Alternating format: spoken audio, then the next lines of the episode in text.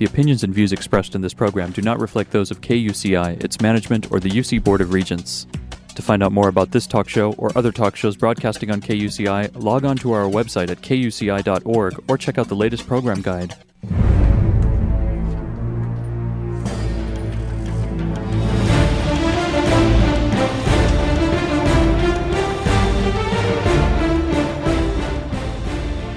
You're listening to KUCI 88.9 FM in Irvine and KUCI.org on the web. Welcome to Privacy Piracy. I'm Lloyd, I'm the show's engineer, and your host is Mari Frank. Mari's a local attorney and certified information privacy professional. She's the author of several books, including Safeguard Your Identity, From Victim to Victor, and The Complete Idiot's Guide to Recovering from Identity Theft. She's testified many times in Congress and the California legislature on privacy and identity theft issues. And you may have seen her on Dateline, 48 Hour, CNN, NBC, ABC, O'Reilly Factor, and many other shows, including her own 90 minute PBS television special, Protecting Yourself in the Information Age. To learn more about this radio show and our great guests, please visit kuci.org slash privacypiracy. Hey, Mari, what's our show about today? Well, Lloyd, today our show is a fantastic show. It's about patient privacy and data security. And that is a huge issue because we hear all the time about these huge data breaches that happen in hospitals and all sorts of medical facilities and doctors' offices. And we have two of my very favorite people today. One who we've had on the show so many times. He is a wonderful friend for many, many years, Dr. Larry Ponemon. And let me, if you have not heard him before, which I hope you have, um, let me tell you a little bit, real little bit about his background. He is one of the most respected voices in privacy, data protection, and information ethics. In 19, in not 19, in 2002, he founded the Ponemon Institute, and you know I'm a fellow of the Ponemon Institute now for several years, and that is now headquartered in northern Michigan and that is the preeminent research center dedicated to advancing privacy and data protection pri- practices. Prior to founding the Institute, Dr. Ponemon was a senior partner at Price Waterhouse Coopers, where he led compliance risk management services for the worldwide firm. And he also has served on the Federal Trade Commission's Advisory Committee for Online Practices and currently serves as chairman of the Council of American Survey Research Organization's Government Policy Advisory Committee. Larry speaks all over the world and he is just wonderful. You'll enjoy hearing him. If you do want to learn more about the Ponemon Institute, which is fascinating, you can go to ponemon.org. And our other friend, who I met through Larry, who is a wonderful guy and he is a fabulous privacy expert himself, is Rick Kam, who is a certified information privacy professional. He is the president and co founder of ID Experts, which is a leader in comprehensive data breach solutions. And ID Experts data breach preparedness and response services has been endorsed by the American Hospital Association. Rick himself is a privacy expert and he is the chair of the PH project, which we're going to talk about in a few minutes. The PHI project, which is a research effort to measure financial risk and implications of data breach in healthcare. And this is led by the American National Standards Institute, and it is also is part of the Identity Theft Prevention and Identity Management Standards Panel of that institute. And they are also partnering with the Shared Assessments Program, lots of words here, Shared Assessment Program and the Internet Security Alliance. So lots of people working together for really good things to help deal with data breaches and, and security breaches. So thanks for joining me, guys. Thank you, Mari. Yeah, thank you, Mari, and thank you for the kind words and the opportunity to talk to you this uh, today. Yeah, that's great. Well, we're going to start with Rick, and then we'll talk with Larry, but each of you can kind of jump in wherever you want to. So let's first talk, Rick, about the PHI project and tell my audience what PHI is. Great. Thank you, Mari. So let me define what PHI is for your listeners, perhaps that haven't uh, come across this acronym before. It stands for Protected Health Information. And in layman terms, it's simply information that we all share with our doctors or health, uh, health professionals, whether they're health insurance companies or others that uh, help us in this environment uh, as it relates to the information we share with those individuals as patients. So, uh, let me give you a little background on the project itself. Larry, actually, Larry Ponemon was one of our co-chairs. I happen to uh, have the honor of being the chair of the project, so I can share how uh, how it came up in the first place and, and what we were trying to solve. Okay. And Larry, jump in by the way anytime you want. So, uh, you, you, lived through a year of this with us. So, um, so what? So it's, it's you know what is the genesis of this project is what I'd like to try to tackle first. So every your listeners have an opportunity to to get a grounding on this. Uh, when when we started this a year ago, uh, there was there was some information uh, out there uh, around uh, around the media and other places that talked to what the impact of identity theft was, uh, perhaps uh, specifically financial identity theft uh, relative to uh, new accounts being set up on a person's behalf, or you know someone using someone's identity to uh, obtain financial services or, or loans or other things. But there was very little information about what the impact was if your medical information was lost, stolen, or compromised in the form of a medical identity theft. And so, as Larry Ponemon and others, uh, other experts around the country looked at this, we said, you know, uh, unless we can help identify what the impact is to the individual uh, individuals who are affected by this, uh, as well as to the enterprises who, who unfortunately may have uh, had this information lost or stolen from them, uh, the problem won't get any better. So we set out to launch an initiative with the organizations you mentioned earlier, uh, really pulling together about 100 uh, experts from various organizations, about 70 of them, uh, to look at this problem and try to understand what the financial impact is of the disclosure of or unauthorized disclosure of protected health information. And so, Mary, did you want to add anything to that? Well, it's a it's a great project, and there were really lots of good folks and experts involved in you know various chapters of the final report. And I basically think it's a really, really good, important piece of research. You know, we need to have research that attempts to empirically validate what we believe to be true. You know, sometimes we're right, and then sometimes we're surprised. And I think there are both, you know, yes, confirmation and also some surprises um, in the results of the project, but a really well managed project. So hats off to you, Rick, and it's been a pleasure to participate. And this was your second annual study, wasn't it, on this patient privacy and data security? You had done one before, right? Yeah, this this particular the research project now is this is a separate piece of research um, is a benchmark study, and we love benchmark studies. And this is the second annual study.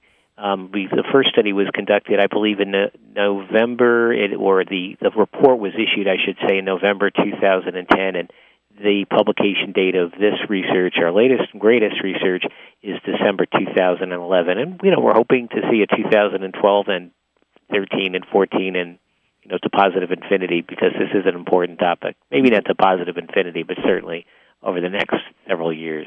Right. So you yeah, know, Mari, we've I'm heard. Sorry. I'm sorry. Go ahead. Yeah, uh, for, for clarification, the uh, PHA project, the report was actually re- released on March the fifth, uh, 2012. Uh, that uh, was the culmination of the work of the various organizations I mentioned. So, Larry Ponemon and I have had the opportunity to work on several different things. So you get the benefit, hopefully, uh, and your listeners of, of lots of different things this this afternoon. Okay, so the group formed not just to do this study. What did they form for? Well, you know, it, you know the uh, the genesis of it really started when uh, the American National Standards Institute and the Internet Security Alliance produced couple of pieces of a couple other white papers uh, about three years ago, and it started with the idea that uh, if you uh, if you look at the uh, people who are discussing allocating resources to protect their their corporations, their enterprises. It's essentially the executive suite, the CEO, CFO, and so forth. And uh, the realization occurred that uh, these people don't necessarily speak the same language. A CFO talks in the form of dollars. The CEO might uh, think about competitive advantage. The CIO, for example, might talk about uh, more technical aspects of of data management or data, you know, information technology and so forth.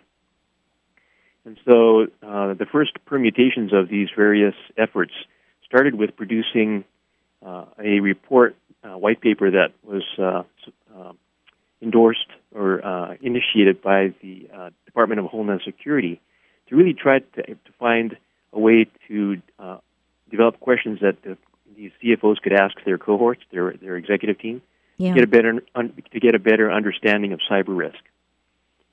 And so, from that particular effort, uh, we uh, ANSI and the Internet Security Alliance produced two documents.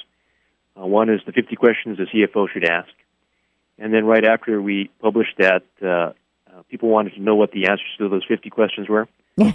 right, right. yeah, so we had to produce another document that re- related to uh, various f- frameworks for information security and risk mitigation around cyber risk. Uh, both of these were published over the last couple of years. Uh, but Mari, one of the things we realized was that uh, the, uh, the security requirements of various sectors were very different.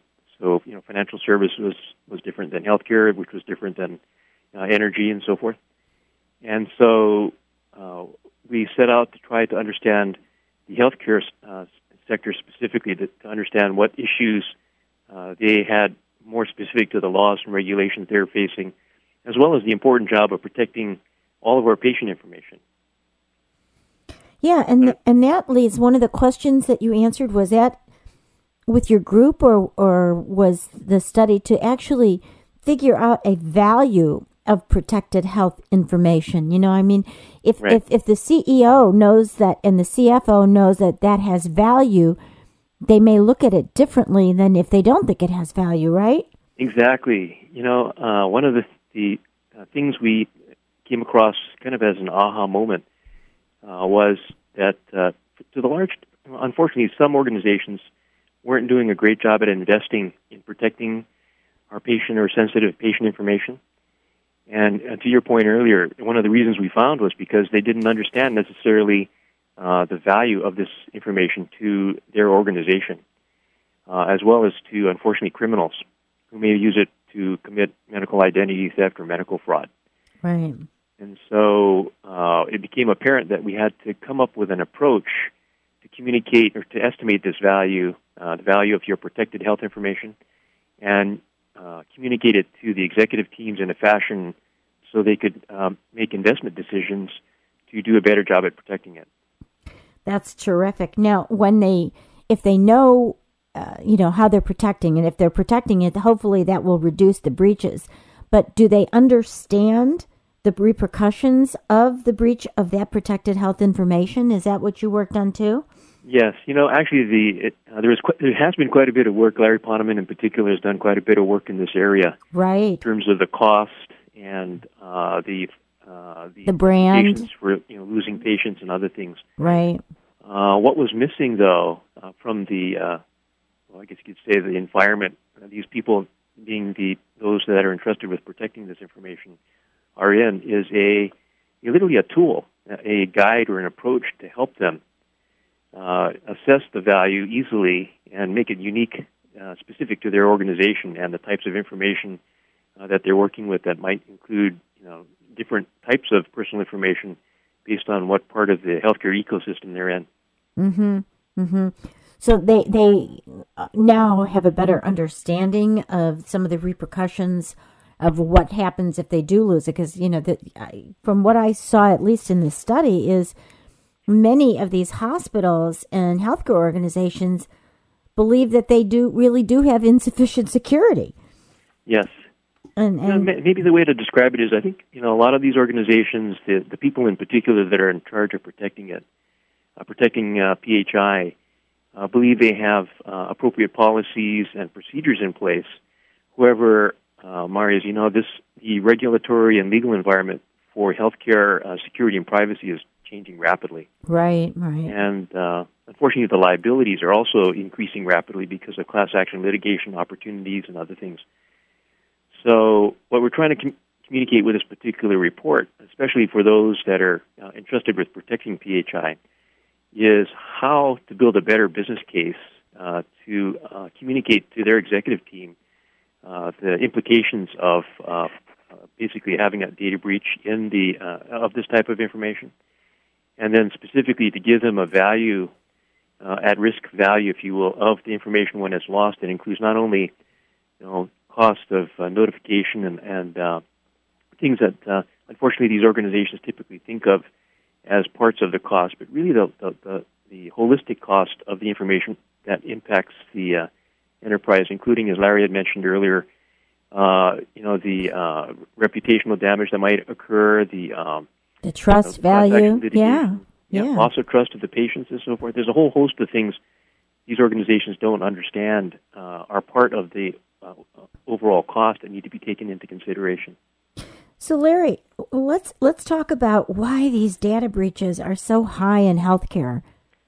Well, you know, I'm not sure they're higher than in any other industry. It's just that the the information that's at risk is just so important, right? I mean, if you think about a privacy snafu and it concerns, you know, a, a customer account or even credit card information, that's bad. That's that that's bad news. That's not a good event. But when it's your health record it is a really, really bad event. Health information is, I think, for most people that I know and that you know, would basically say that information needs to be protected at a higher level because the risk to them and, or to their families could actually be just so much worse if it gets out and it gets into the wrong hands. Um, so we know that is, is a reality, and we, we, but we also know that hospitals and healthcare providers, generally speaking, may not have the resources or the wherewithal to provide an adequate level of data protection. And I think that if you look at the adoption rate of enabling technologies for security, and you look at any one industry that was kind of a slow mover historically, you look at healthcare and healthcare providers more specifically. Um, I also think that in the healthcare environment, and Rick, you could tell me whether this is your perception as well, that a lot of the providers, the, the, the mission number one is to serve the patient. It's basically making sure that the patient is treated properly and is healthy, and you know good things happen as a result of good health care, right? So they're they're focused on that. They're not necessarily as focused on some of the operational or technical issues. They just assume it's getting done, and I think they're as surprised as anyone else when they discover, you know, lo and behold, that a whole bunch of their patient records are lost or stolen. So I think it's a it's a combination of factors that creates a perfect storm for a privacy snafu in the domain of healthcare. Yeah, and when I was reading your report here, I mean, in the key findings from last year's study in 2010 to the changes in 2011, there was a 32% increase in, in data breaches. Yeah. And, and you said that 96% of all the healthcare providers said that they had at least one data breach in the last two years. That's pretty scary. Well, you know, it, it's kind of an interesting stat, and I know that Rick has an opinion on this as I do because it's possible. You know, I know there's some negative findings here, and you know, we're the bearer of bad news, I suppose, but this actually may be a finding that healthcare organizations, by virtue of compliance requirements and just trying to do a better job, they're more aware of a data breach. In other words, what the number we had last year is not an indication that things have gotten worse, but that basically the organizations are better at the detection of the data breach, and that's why the percentages increase so great. It's at such a great rate. Um, and then the, the second possibility is things are in fact getting a lot worse. But I think it's a combination of the, the, those two, uh, you know, two facts. What What do you think, Rick? Yeah, I, th- I believe this is the case, Larry. I, I honestly believe, as you pointed out earlier, earlier that uh, these organizations have as their their primary mission uh, to save lives and help patients, and so they're uh, absolutely focused on that. Uh, and as they've discovered now that the data that they have, uh, your your sensitive personal health information has has value in the uh, criminal marketplace and can be useful in committing you know all forms of medical and health healthcare fraud. Uh, unfortunately, now they're they're seeing more uh, events and uh, incidents where this information is being lost, stolen, compromised, or or is leaked out of their organizations. And you know, it seems to me now. I mean, we're talking about the information age and electronic devices, and I saw one of the the the findings in your study was that the widespread use of mobile devices is putting a lot of uh, patient data at risk. And you said 81% of healthcare organizations in the study reported that they use mobile devices, and 49% of the participants admit that their organizations aren't doing anything to really protect these other devices. So if we're talking about iPads and smartphones and thumb drives and everything, you know, what about that? What do you think, Larry? Well, Mari, that's a, a really important finding of the study. Think about it this way: if you think of an, an organization, you know, like a, a hospital or a clinic, or even your doctor's office, you know, in the olden days, the doctor would show up with a, you know, with a clipboard or a folder, and would be taking some notes and writing down little things, and you would be watching him, and you know, and what what's what is he writing, and what what's in that what's in that file. Uh, that's my record. Um, you know, now that obviously what I just painted is completely obsolete, and physicians and clinicians, generally speaking, are using a tablet computer or a smartphone. And not only are they, you know, putting information into the device, right? So, you know, personal information or PHI. Um, they also are um, collecting that information and running diagnostic tests and doing all sorts of cool analyses on the spot based on the the, the device. Right. So this is all good. There, there's actually almost no downside, except a lot of these devices are not protected properly. You know, simple things like passwords or uh, or key locks, things that you would do to secure the device, aren't necessarily done in the healthcare space. Partially because people are very busy and time is money, and physicians just may not have the time, that extra 10 seconds or a nanosecond, to enter the password. Um, and part of it is culture. You know, I, I think physicians tend to say, "Look, I, this is just a tool." They don't understand that it has the potential to be, you know, a dangerous weapon if the information leaks out. The other issue that we discovered on mobile devices is that the device itself is a, a form of authentication, and if a bad guy gets one of these devices and it's unprotected, they can get into some big data systems. You know, the uh, electronic health record databases that may be thousands or tens of thousands of records large. So the key variable is it's more than just a place for storing information and doing diagnostics, but it becomes the tool that you use to gain access to a whole bunch of very, very serious um, information assets. Right. I mean, I would think that um, that would just this study alone would probably encourage these these various healthcare agencies and uh, various hospitals to, to really take a, a greater look at all these electronic devices. I mean, it's the same thing for the financial industry as well.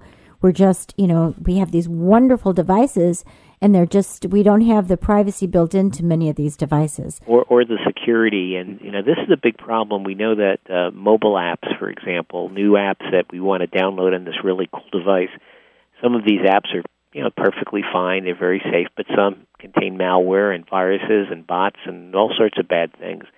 So we really need, as you know, as a society, we need to set standards on these things. And if you're in healthcare, you certainly don't want to use a device that is in fact grossly insecure and you know replete with all sorts of you know bad stuff. So you know, mobile devices, it's the wave of the future. It's not going to go away, but no, hopefully better security will right. emerge.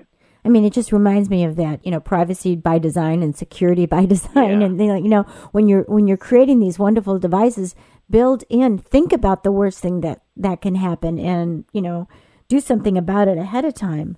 But so, what can healthcare organizations really do to better protect this, you know, this uh, wonderful all this wonderful stuff that they've got. I mean, they have these great diagnoses that they can do. They these wonderful systems.